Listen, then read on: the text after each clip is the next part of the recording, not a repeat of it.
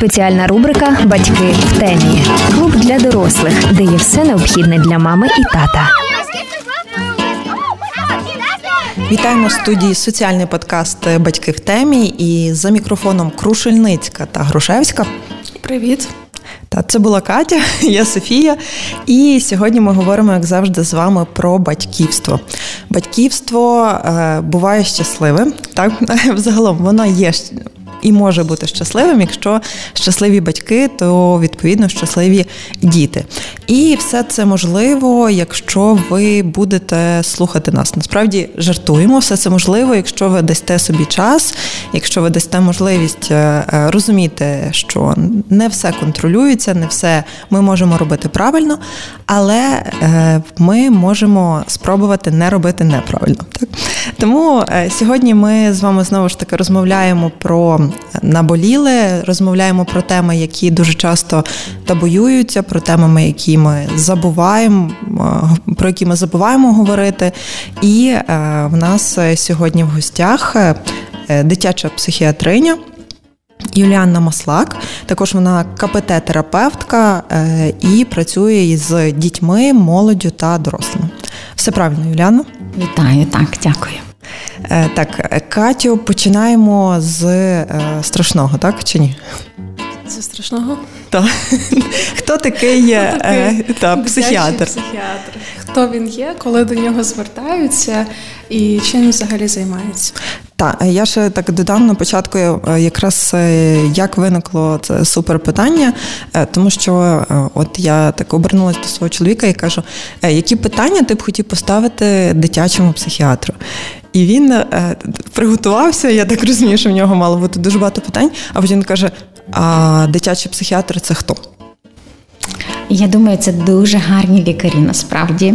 Е, і я теж думаю, що це лікарі, які мають особливу чутливість до того, що вони роблять. І вони особливо чутливі є до душі, до емоцій, до поведінки і до наших реакцій.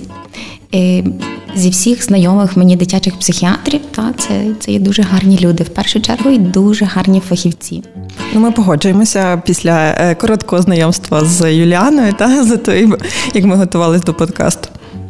Та я думаю, теж дитячі психіатри це точно такі самі важливі лікарі, які як і педіатри, сімейні лікарі, гінекологи і будь-яка інша спеціальність, якщо є на це необхідна потреба.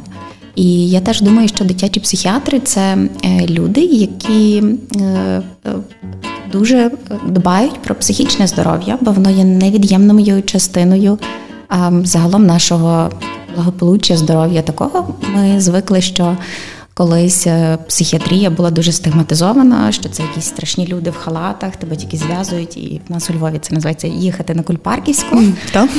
А насправді е, багато дитячої психіатрії є дуже амбулаторною і дуже такою, яка є радісною, з єдинорогами, купою іграшок і е, цікавими випадками. Насправді, бо турбота про психічний стан є такою самою важливою, як і фізичний стан. Просто в нашій країні ми зараз більше про це говоримо і розділяємо, що це є необ'ємна, така дуже важлива, я би сказала, складова.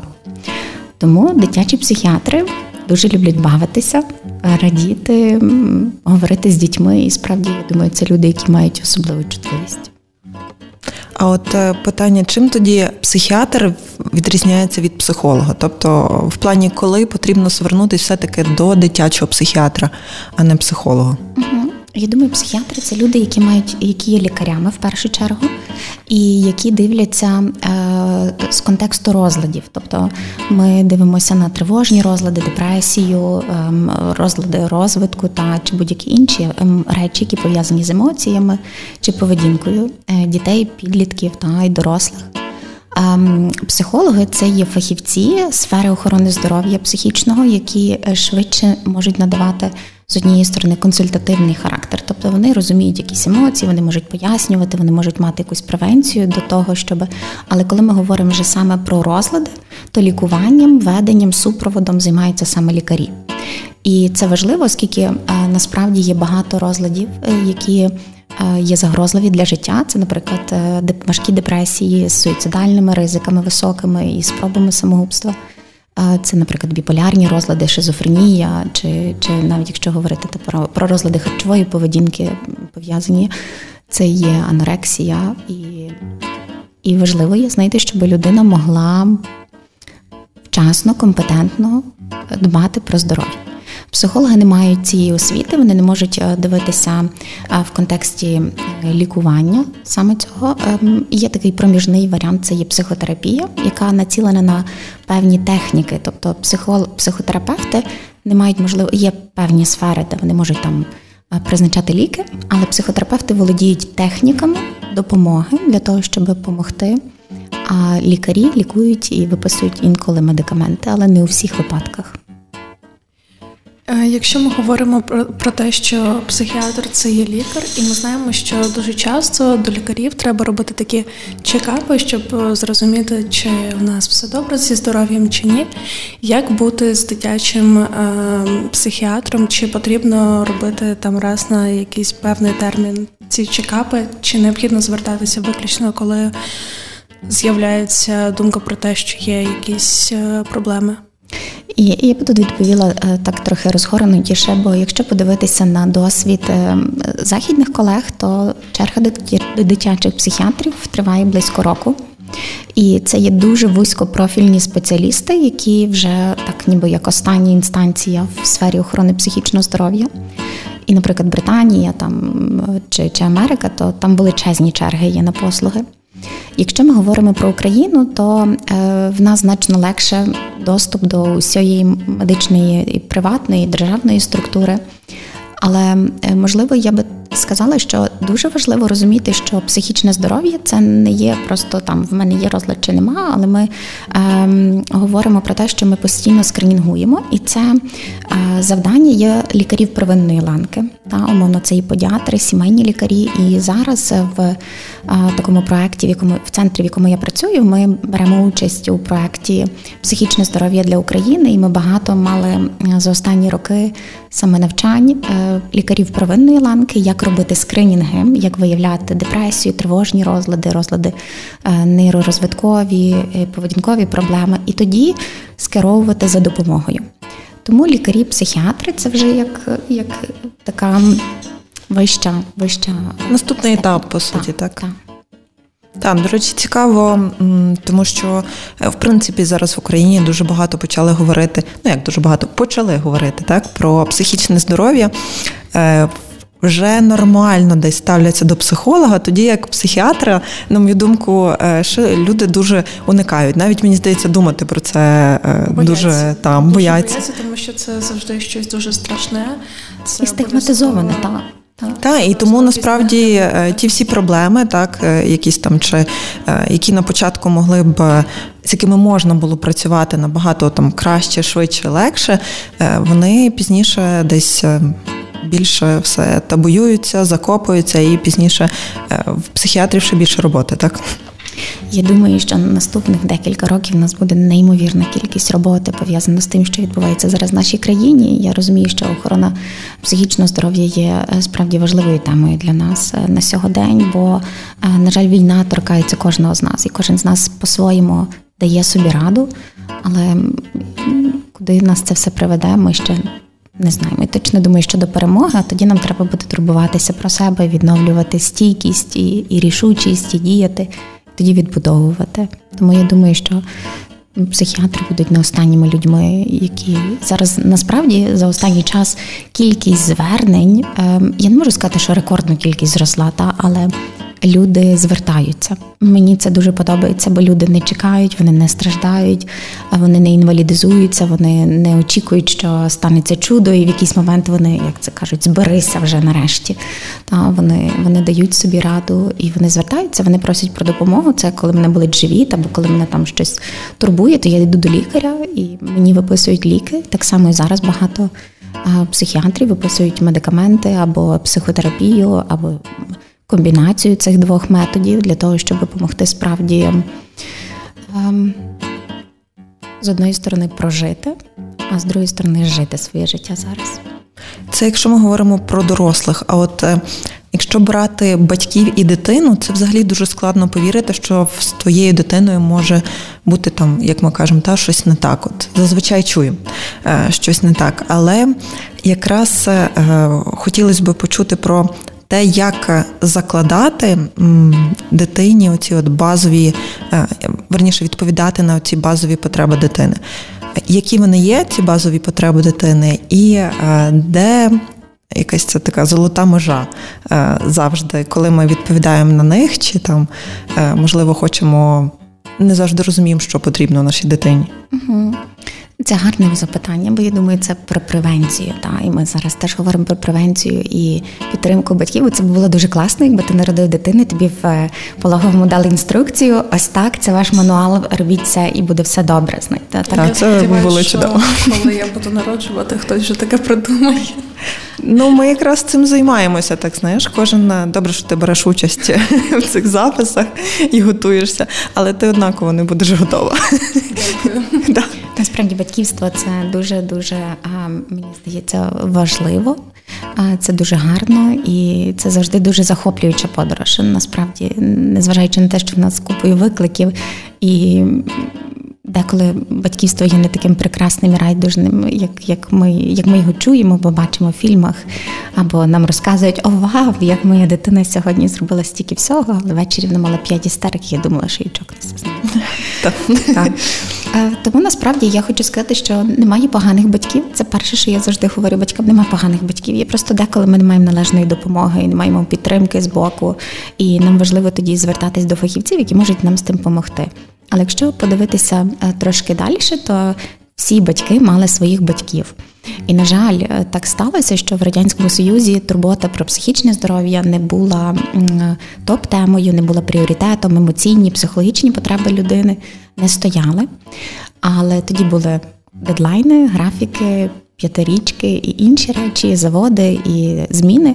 І тоді умовно задовольнялися в певний спосіб такі більше фізіологічні потреби або м, такі вимогливі більші речі. А якщо ми подивимося для того, щоб людина могла зростати, то коли народжується немовля, та дити, хлопчик або дівчинка, то вона має мій, вчитель Олег Романчук говорить, що вона має дві потреби.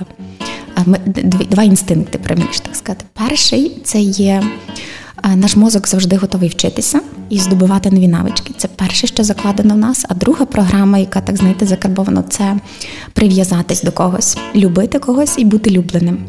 І це саме цей момент, коли е, на нас дивляться очі, яких ми любимо, є першою нашою базовою потребою в такій безпечній прив'язаності, в турботі, в любові, в прийнятті, в неосудженні, в тому моменті, що я розумію, чого ти зараз потребуєш. Коли малюк, наприклад, плаче, і ви почуєте, то є там десятки різних плачів. Моя донька або син плаче, я чую, знаєте, коли вони розчаровані, коли вони злі, коли вони засмучені, коли їм боляче, або коли щось не так. І так само батьки, коли чують, що немовля кричить, вони можуть зісканувати, та й вони будуть знати, вона хоче їсти, вона хоче на ручки, чи вона там покакала умовно.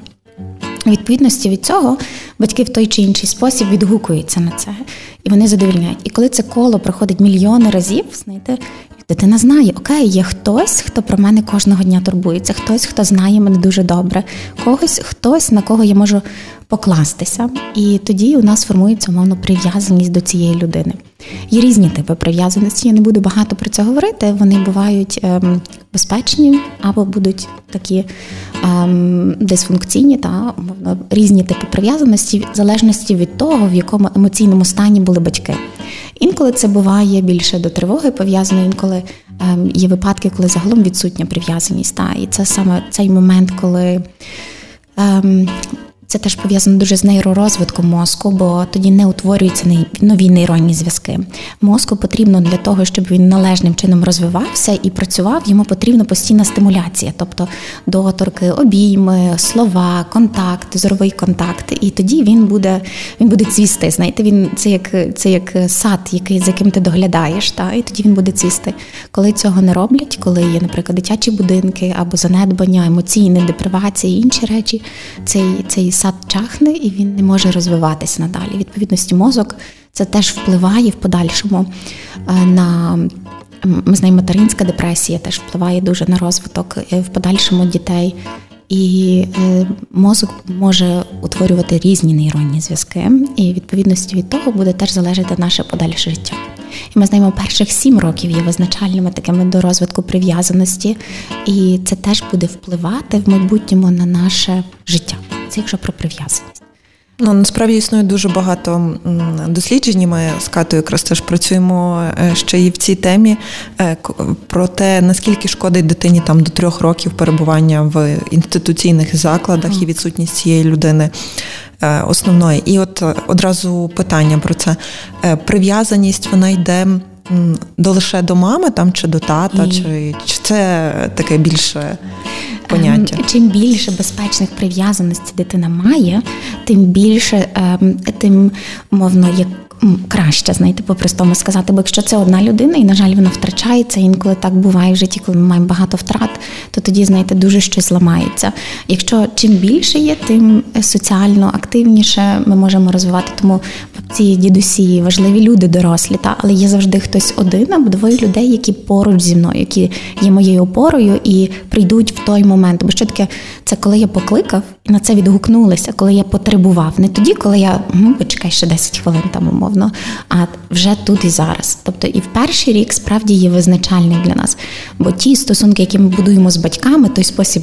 Ем, Взаємодії і прив'язаності, які ми маємо з батьками, буде в майбутньому дуже пов'язаний з тим, як ми будемо будувати і шукати собі партнерів і створювати власні сім'ї.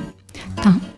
От е, ти говорила стосовно дотиків, обіймів, і я одразу згадую, у мене маленька племінниця, і її прабабця постійно говорить: та не беріть ви на руки так часто, вона звикне там буде е, капризна, або не сюсюкайтесь, тому що вона тоді буде погано розвиватися. Це моє улюблене.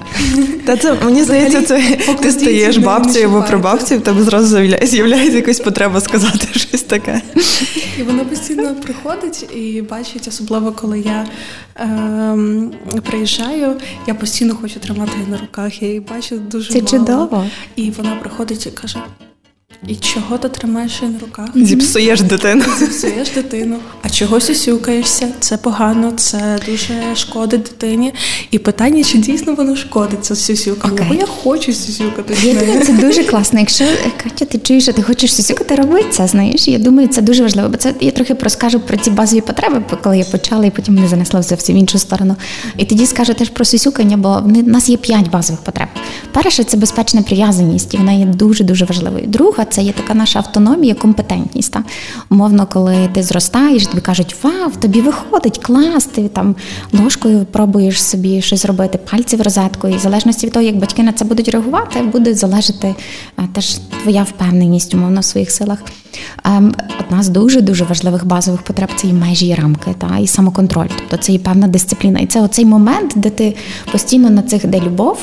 І межі, любов і межі. Ти батьки постійно балансують, і це дуже нормально. Мені здається, що деколи одна з тих ніг трошки коротша, деколи довша, але е, втримувати цей баланс насправді є дуже дуже непросто. Бо з однієї сторони ти неймовірно любиш дитину, а з іншої сторони, ти хочеш, щоб вона е, знала, що можна, що не можна, як далі, і дати їй такий добрий, добрий шлях і, і цей. Четвертою базовою потребою є виявлення своїх емоцій і своїх потреб. Бо дуже часто ми чули не плач, тим що не хлопець, хлопець та, та, або там, ти або, як дівчинка. Та, ти там нюня, або чого ти злишся, ти не маєш права злитися. І це теж дуже такі токсичні, недобрі послання, які можуть давати дорослі. Але це одна з дуже важливих речей, бо емоції є такими маячками нашими. Вони нам показують, е, як ми чуємося, е, чи це окей мені, чи це мені не дуже окей, е, чи мені подобається це зараз, чи мені страшно від цього. І тоді вони нам сканують. Бо справді емоційна компетентність, ми знаємо, що і зараз є однією з визначальних для того, щоб успішність, емоційний інтелект е, є дуже важливим для нас.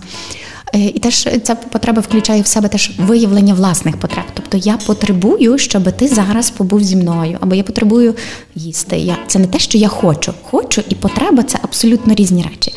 Хочу я е, там не знаю, Бентлі, та але потребую я там умовно пересуватися транспортом по місту. Це дві різні два різних моменти.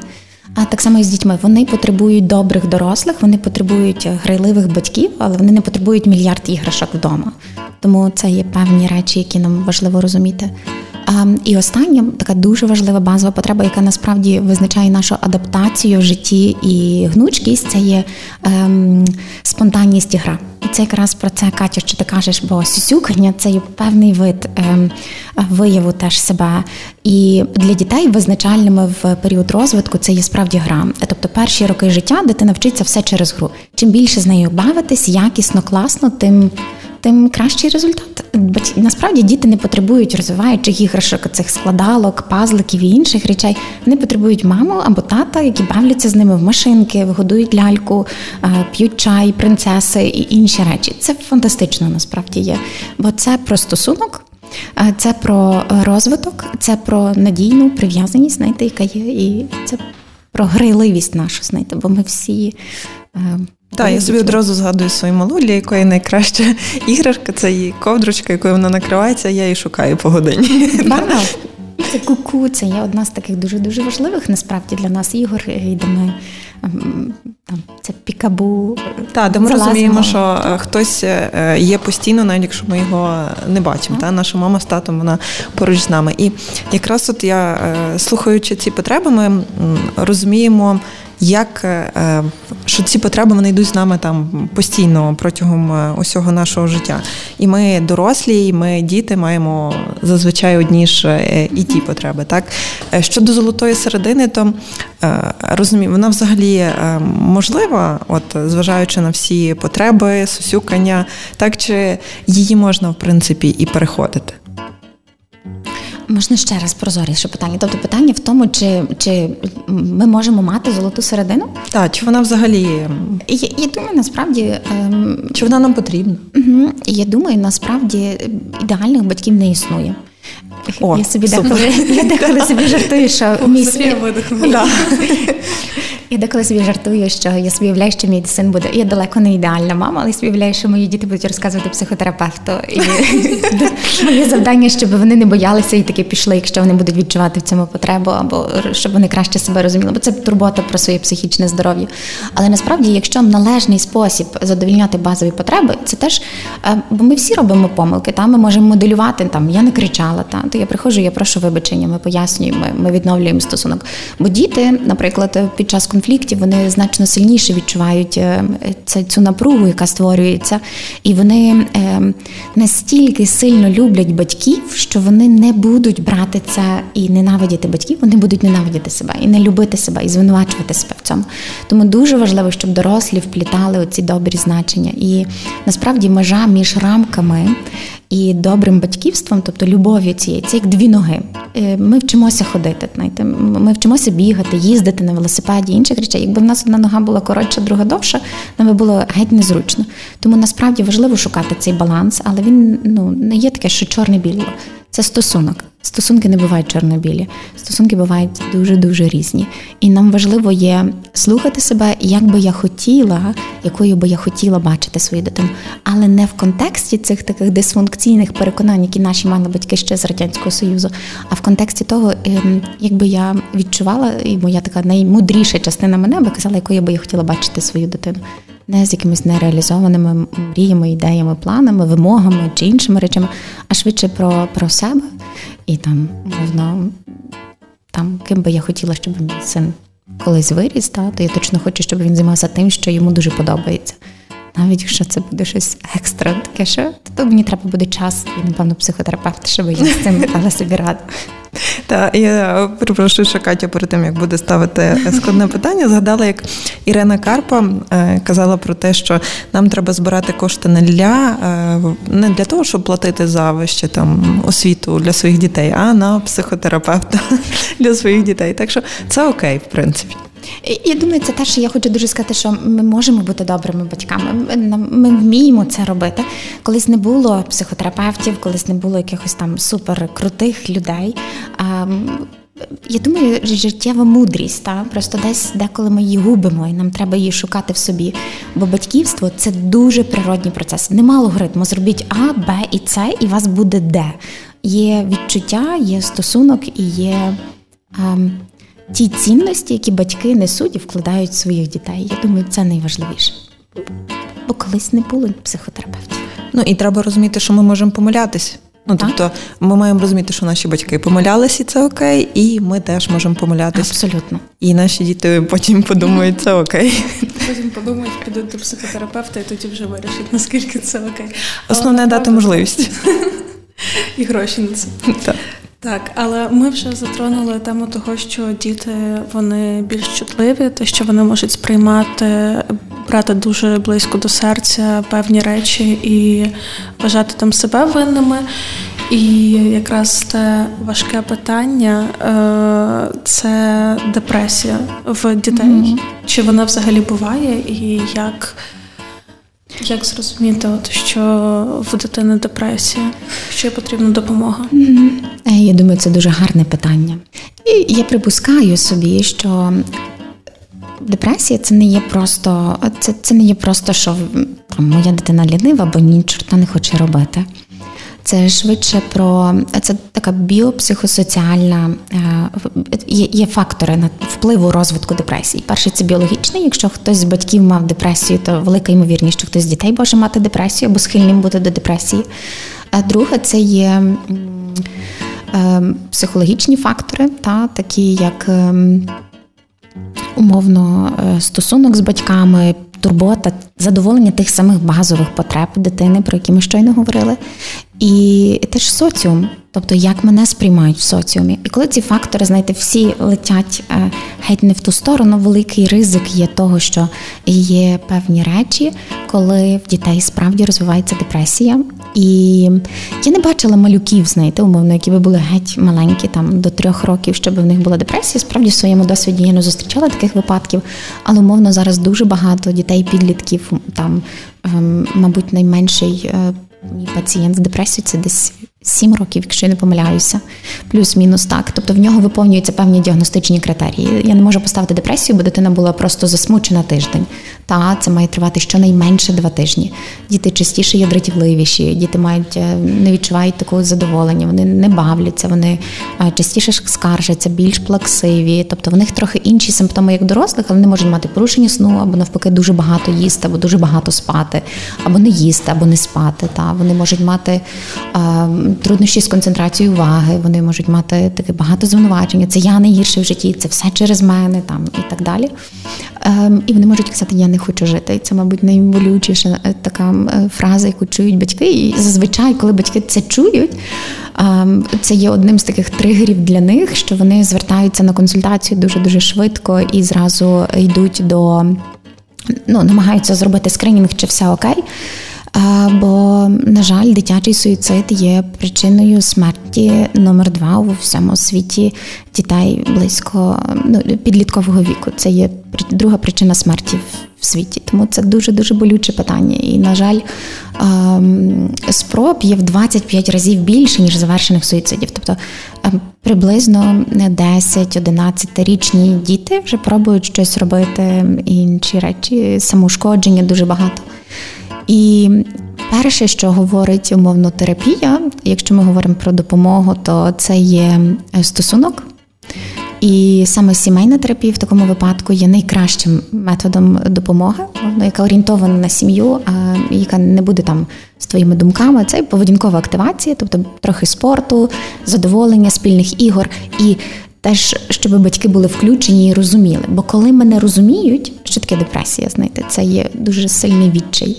А чого потребує відчай? Це такий неймовірний сум. А неймовірний сум потребує розділення. І коли мене не розуміють, мені кажуть, ти просто не хочеш нічого робити. Це потребує знайти. Це це ще більше мене ранить. Тому сум потребує багато валідизації, багато підтримки, багато розділення, багато уваги до себе. І це це такі, як цілющі ліки, знаєте, деколи ми можемо дуже-дуже допомогти, змінивши середовище.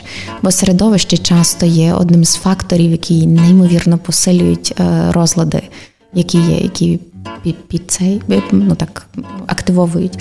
Але е, часто я зокрема бачу, що депресія це швидше буде такий, як вторинна, вторинний розлад. Ем, тобто передує щось, наприклад, там розлад дефіциту уваги, коли ти або опозиційно викличений розлад поведінки, коли дитина е, дуже активна, дуже багато має зауважень, робить купу помилок, робить купу якоїсь недоброї поведінки, йому постійно звинувачують, щось не так, щось не так в школі, вдома, в інших середовищах, вона ніде не чується успішною, тоді вона там умовно може мати ем, грати дуже багато, знаєте, в ігри, якісь з, в планшетах там чи інших речах, але вони, наприклад, можуть в певний спосіб після того там мати багато суму. І тоді бо депресія це щонайменше два тижні треба мати знижений настрій ем, або е, невідчуття задоволення. Але в дітей це швидше буде проявлятися дратівливістю, ніж зниженим настроєм. Тобто вони не будуть сумні, вони будуть вибухати. А коли до мене вибухають, що я буду робити, якщо чого він скаче до мене, умовно, як мама собі може думати, то зараз я йому покажу, хто тут авторитет. Знаєте, це ще більше посилює проблеми. Тому нам важливо є допомогти батькам побачити цю сторону і побачити, що дитина дуже потребує зараз особливого ставлення. Не знаю, чи це коротко вийшло, але. Ну, я думаю, якщо це стосується депресії, це в принципі дуже коротко. Але от я собі подумала про те, що насправді е, якраз ти сказала про сімейну терапію, е, яка може допомогти. Тобто ми говоримо про маму, там тата, про інших членів та сім'ї, які впливають, які беруть в цьому участь. Як Е, я навіть пам'ятаю, що на сторінці е, в тебе, до речі, на правах реклами теж е, кажу про те, що можна до Юліани заходити на сторінку, знайти її в інстаграмі, і там є дуже багато всього корисного, потрібного і того, що може змусити вас замислитися або щось почати змінювати. Отож, про те, що все починається все-таки з батьків, так, коли ми говоримо про дітей. Як мамі з татом в сучасних умовах Е, взагалі зберегти своє добре батьківське обличчя і, ну скажімо, не вплива десь. Мати теж ресурс допомагати своїй дитині, і бачити ці проблеми і бути готовим з ними працювати. Фантастичне питання. Взагалі є якісь. Я над цим працюю в своєму житті. Зараз насправді багато, але якщо коротко, то коли батьки не в ресурсі, коли вони не можуть задовільняти базові потреби дитини, дитина не може ні до кого іншого піти. Тобто це є про ем, такі, як це правильно сказати, про. Про вид стосунків ми вкладаємо в дітей, і діти завжди мають дивитися на батьків е, знизу до гори, та? а батьки на дітей мають дивитися зверху вниз а не так, як рівні партнери. Діти не можуть задовільняти, розуміти, там підтримувати батьків. Абсолютно ні. Діти це діти. І так має бути завжди. Коли ми говоримо про турботу батьків про себе, я думаю, це фантастично важливезна тема, і мені здається, що це так як грудне вигодовування, як налагодити, е, що робити, якщо коліки, і там умовно скринінг після пологової депресії. Мені здається, і тоді видавати наступний мануал це турбота про себе. Бо насправді батьківство потребує багато ресурсного стану. Це поганий сон може бути. Це ну, особливо коли це і малюки зовсім. Це може бути поганий сон, це можуть бути інші виклики, робота, зміна гормональних станів, інших речей. Ми знаємо, що чоловіки мають післяпологову депресію, тому нам важливо є превентувати це і щоб це не розвивалося. Питання було в тому, як турбуватися. Я думаю, тут е, грає важливе правило. Перед тим як допомогти дитині, батьки мають вдіти на себе кисневу маску. Це як в літаку. Це дуже дуже важливо. І е, якщо ми розуміємо, що ми вигораємо, ми десь на низу, ми зриваємося, кричимо, нам треба зробити для себе паузу.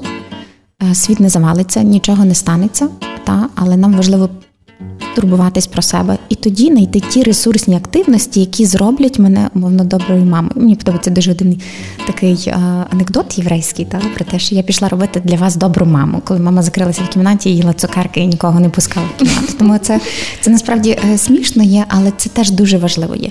Турбота про себе і бути мамою, татом.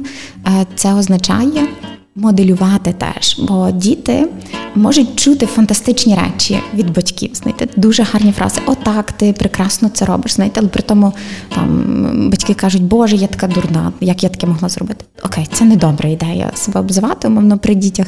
Тоді ми можемо сказати, та я допустила помилку. І це теж ставлення до себе, так як ми моделюємо, як ми спілкуємося, як ми поводимося. Діти дуже дуже швидко реагують на це, бо їхній мозок мені подобається одна моя пацієнтка колись сказала. Я в дитинстві була замічательна. Це не це російське слово, так mm-hmm. ну точно мені зараз не не ок є, але воно показує, що я помічала. Тобто, що вона замічала якісь такі речі, тому що діти дуже швидко, е, умовно, там змінюються, вони ростуть, вони розвиваються, дорослі не змінюються. І діти фантастично знають, хто до кого які кнопки натиснути, щоб та чи інша людина помогла і дала і, і, і зробила те, що вони хочуть. Е, відповідності від того, які ми маємо власні там переконання про себе, про людей, про світ, діти будуть в той чи інший спосіб е, з нами вчитися взаємодіяти. І для того, щоб умовно втримувати цей баланс, про який я говорила з любов'ю і межами, нам треба тримати ці дві ноги, то треба знайти, знати, що там ззаді є ще е, добра стіна, на яку можна опертися, і де я можу потурбуватись про себе. А спосіб турботи про себе може бути дуже різний. Це від ем, мовно там для когось це знайти там мати спорт, зустрічі, ем, там їжа, сон до там подорожей, просто відпочинку, часу на себе і різних речей. Але турбота, і, і теж похід до психотерапевта це теж може бути виявом турботи і потреби своєї.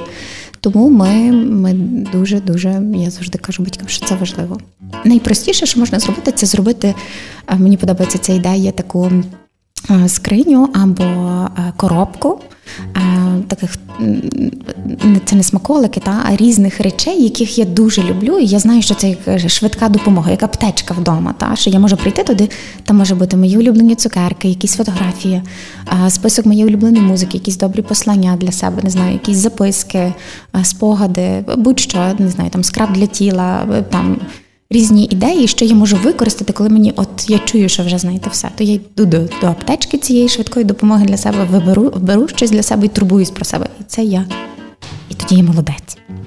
Ну, по суті, потрібно любити себе для того, аби дитина теж любила себе, і любила так. життя і любила тебе.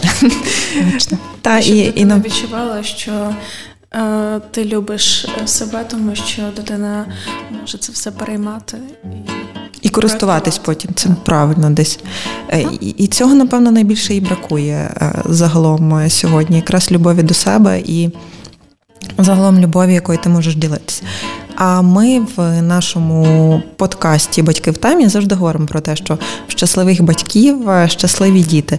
Е, можливо, це таке ем, дуже спрощене правило, та але ми сьогодні знову ж таки почули від Юліани е, певні певну доказову базу до цього правила, тому що все-таки спочатку ми вчимося любити себе, любити себе як батьків, які помиляються, які роблять правильно, які не хочуть щось робити чи навпаки хочуть, і потім ми бачимо в наших дітях ем, якраз тих, хто е, це все використовує е, так, як він навчився, захотів і вміє.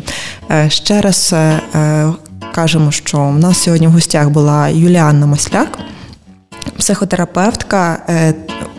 Перепрошую, дитяча психіатриня та психотерапевтка у методі КПТ з дітьми, підлітками і дорослими. І е, також е, Юліано, можливо, ти ще хочеш щось додати, але коротко.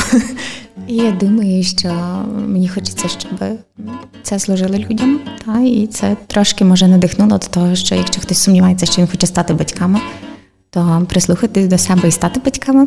А якщо ви вже батьки, то я дуже бажаю вам багато гарного часу і ідей, турботи, моментів з вашими дітьми. І теж такого багато співчуття до себе і гарного ставлення, бо ви чудові батьки. І якщо ви навіть е, сумніваєтесь в цьому, то ще раз повторю, що ви чудові батьки. Дуже дякуємо тобі, Юліана, за настанову і за цей час. Дякуємо Дякую. і до зустрічі. Спеціальна рубрика Батьки в темі. Клуб для дорослих, де є все необхідне для мами і тата.